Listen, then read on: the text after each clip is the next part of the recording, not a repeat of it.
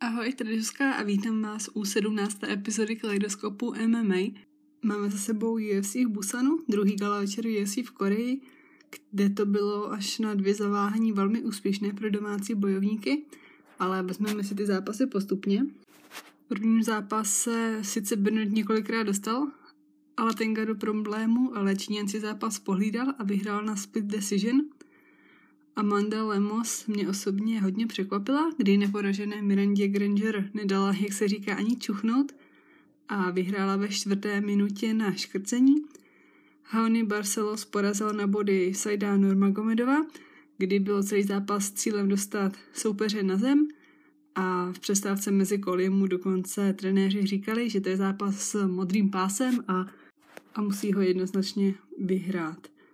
Z Ostra začal zápas muších vach, kdy Alejandro Pantoha ukončil Meta Schnella na konci prvního kola a upevnil si tak čtvrté místo v žebříčku váhy, kde se, což je novinka, utkají první a třetí o pás šampiona.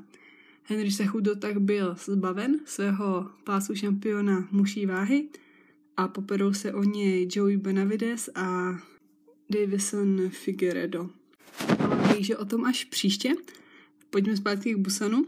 Absolutní dominanci předvedl Moraes, který vyhrál na body na domácím Nong Hyun Ma. A v dalším zápase se z výhry poprvé redoval Korejec, když Seong Woo Choi vyhrál nad Sumanem Mohtarianem. Choi tam v prvním kole ztratil bod kvůli chytání nebo držení zaklec, ale i tak u jednoho rozhodčího vyhrál 29-25. Takže to jednoznačí jeho výkon v tom zápase. Hlavní zápas před zápasu pak obstarali Cyril Gain a Tanner Bowser, kdy Gain potvrdil skvělou formu, vyhrál na body a je jedním z nových velkých talentů těžké váhy. Dokonce ho tahle ta výhra posunula až na 15. místo v žebříčku, nebo dostal se do toho rankingu top 15. A je to velký úspěch, když si vezmete, že má za sebou vlastně jenom 6 profesionálních MMA zápasů a 3 z toho v UFC.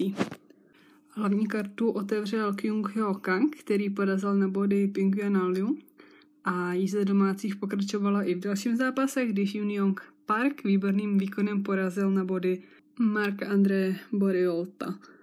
Velký dojem zanechal Daun Jung, který po minutě vypnul Mikea Rodrigueze a připsal si tak desáté KO v kariéře a druhé vítězství a druhé ukončení v rámci UFC – Sama jsem si u jeho jména udělala vykřičník a určitě bych doporučovala tohoto 25-letého Korejce dále sledovat. On v prvním zápase s Ibragimovem toho moc nepředvedl, nepustil ho Rus téměř k ničemu, spíše Korejec jenom přežíval, hlavně ten obrovský tlak na začátku, ale teď v sobotu ukázal, že je hodně talentovaný, šikovný a je rozhodně potřeba s ním počítat.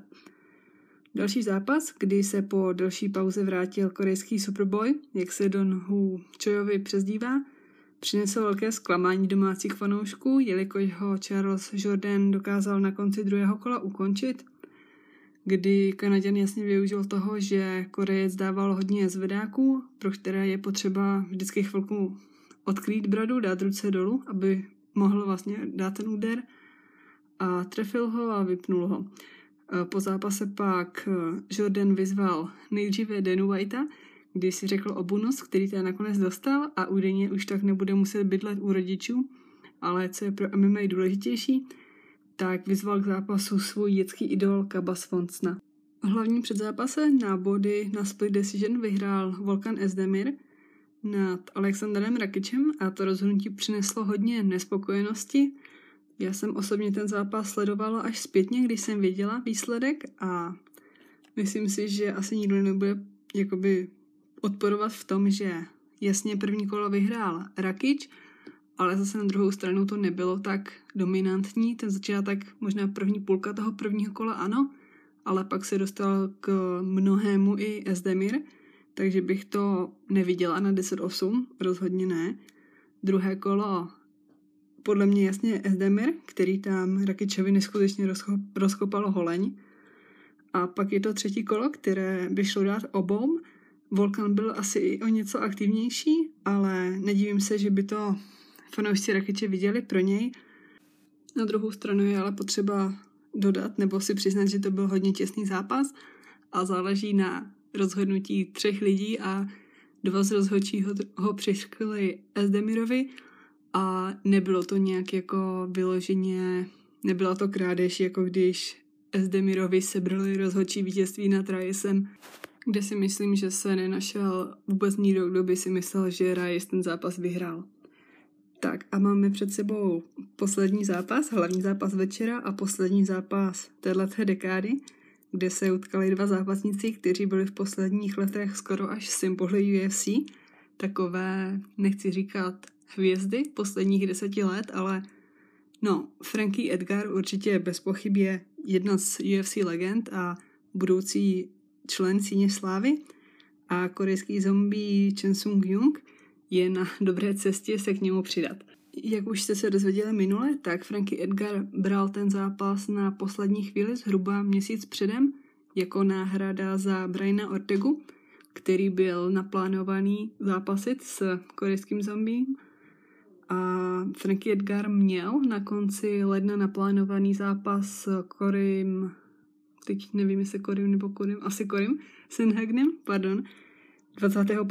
ledna v Rally. Tenhle zápas byl už oficiálně zrušený, protože Frankie Edgar utrpěl porážku, korejský zombie ho přejel, nepustil ho vůbec k ničemu. Frankie byl už od začátku natrefovaný a vlastně jen ho přežíval.